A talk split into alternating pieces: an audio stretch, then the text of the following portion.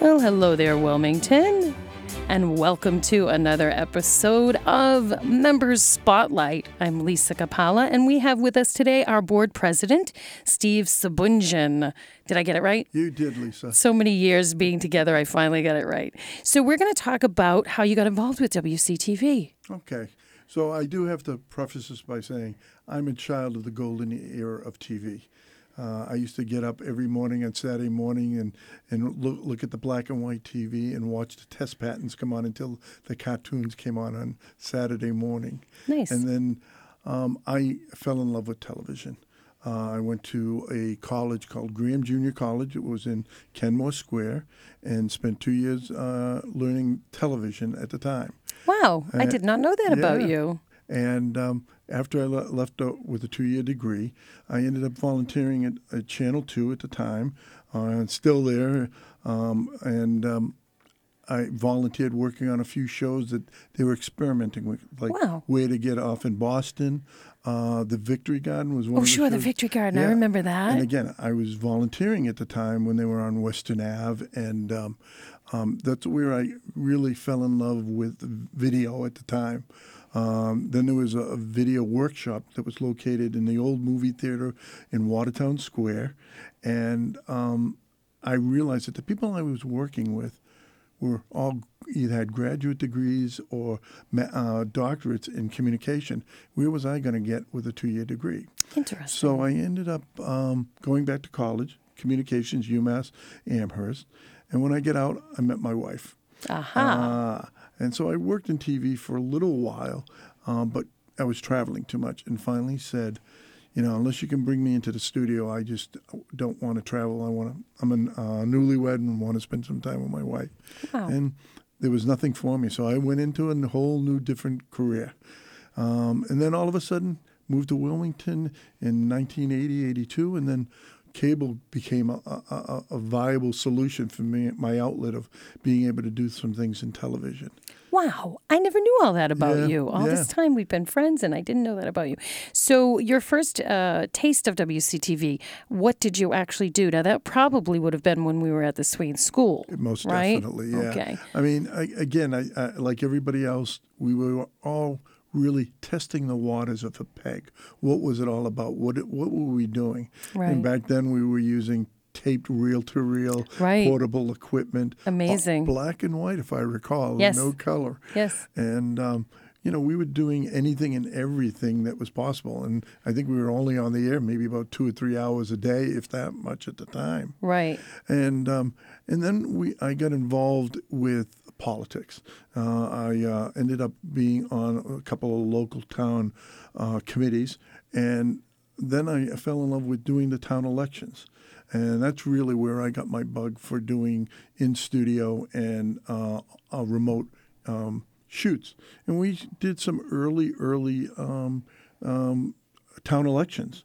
Uh, we did town debates, um, and they were nothing like the professional job that we now see Right, right. here at, at the station. But back then, it was ways of the community to get to know the candidates and get to get to the, the results because you usually had to wait till the next day on the paper. There was no internet back then, so you know this was one of the few outlets that people could get the results right away. Okay. So, you make an interesting point there as to how much cable access has changed. How do you feel people's perception of cable access has changed?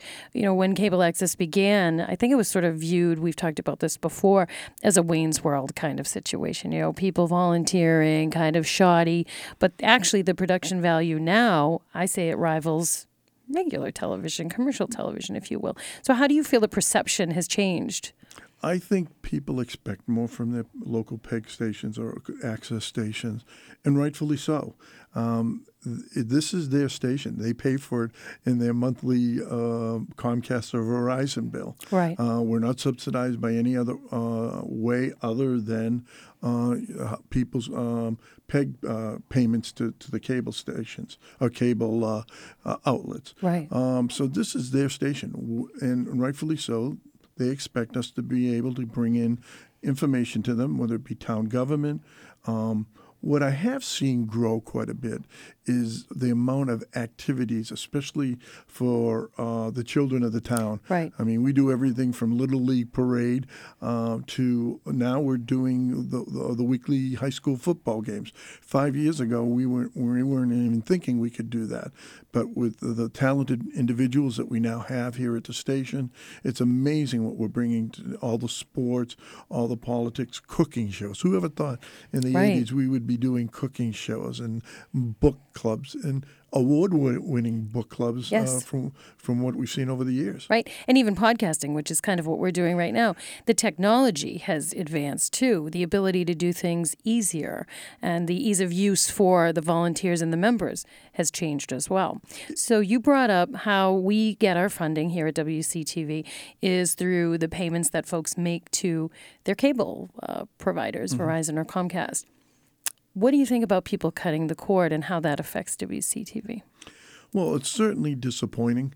Um, you, but you can understand, you know, people are looking for a way to, to, to save money, just like uh, any other business. People have to save money in their in their in their personal lives. Uh, there is a, a movement out there by by board of directors of many of the peg stations in Massachusetts that has gone to the the state house looking to see if we can get funding through people cutting the cord and, and, and using the streaming system Right. as a funding method for the local stations.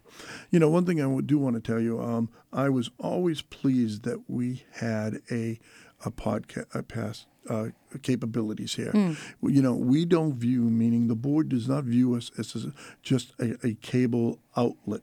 We now consider us a media outlet. Right. And, you know, we encourage people to come in and do podcasts. We encourage people to do, take equipment out and do uh, events that are interesting to the community, as well as in studios. So we're always looking for innovative ways of doing other type of mediums so that we can communicate to the uh, Right. to the community out there. And creating value for the public. Most That's really what it's all about. Most definitely. So when did you become board president? You went from kind of being in the trenches as a volunteer and member, Mm-hmm. and then you joined the board, and now you're the president. Well, my dear friend George Breslin uh, said, "Come on, I want to take you out for a drink." So we went to Oh. Rocco's, had a couple drinks, and he said, "Well, my real reason to get here is that I'm president of the uh, WCTV on the board." And he says, "I want you on it." So we mulled it over. He gave me 24 hours, and I agreed to come on the board. I think it's now five years Yes, I've been on yes. the board. Um, and then last year I was elected to president. I served as treasurer for a number of years, uh, and uh, I'm now serving my first term as president of the organization. I can tell you right now, I would have told you there's no way I'm going to be president of the organization.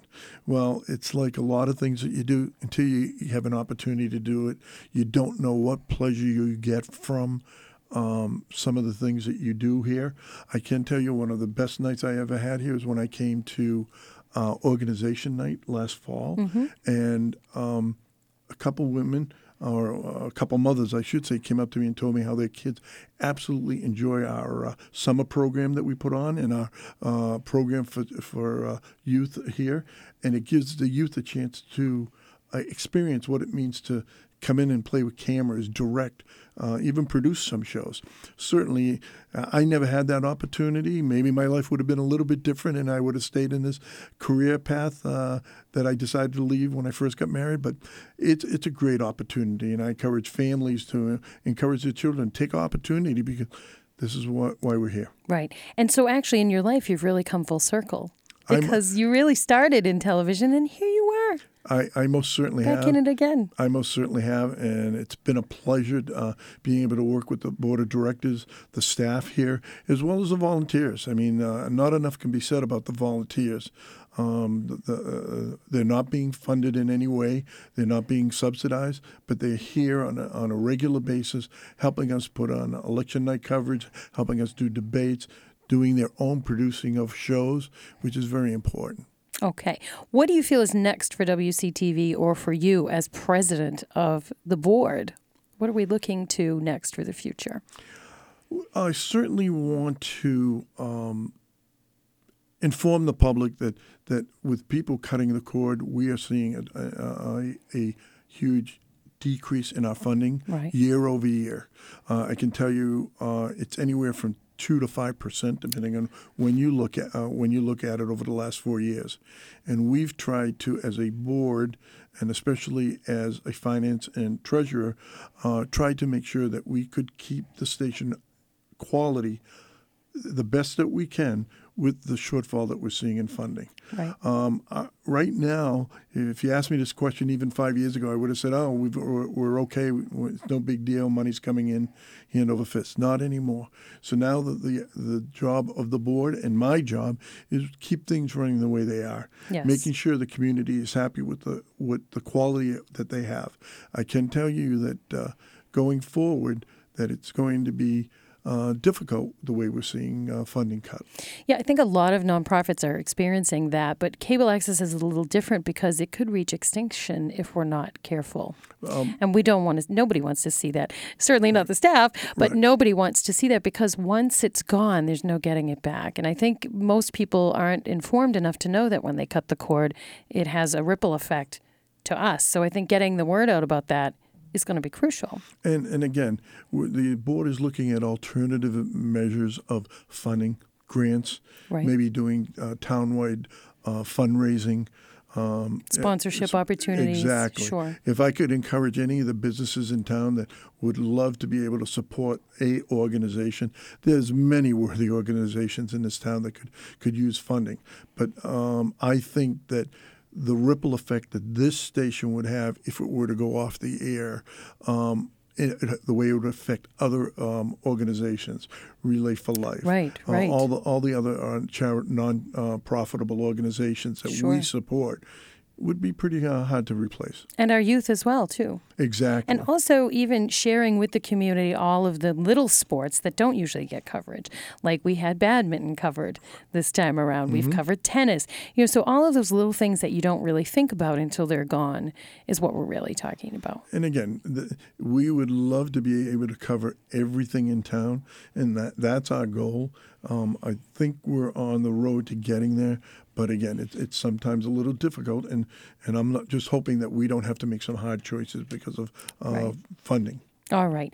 Anything final you would like to tell our listeners before I send you on your merry little way to keep doing the good things you're doing? Well, first of all, thank you, Lisa, for, for everything that you've done over the years. Sure, I mean, no the- problem. over the what? The, how many years have you been 11 here? now? years last week. 11 years last week, okay? I mean, you know, um, again, the entire staff, but uh, um, someone, uh, are you the longest running employee? I don't think so. I think? Ron and Don and Okay. probably Mary Okay. and Tom Pizzero Okay. also. Okay. Yeah. But again, it's, uh, And that says a lot about our corporation too, that Ex- we've had a lot of folks that have stayed on and have grown with us, and that's important. too. exactly. And I can encourage people to, you know, let their voices be known. Let us know what they're looking for. Yes. And if there's any way that we can improve, we'd love to hear it. Wonderful. Well, you've been listening to Member Spotlight here at WCTV. I want to thank Steve Sabunjan and remind you to tune in again soon for Member Spotlight. Thanks for listening.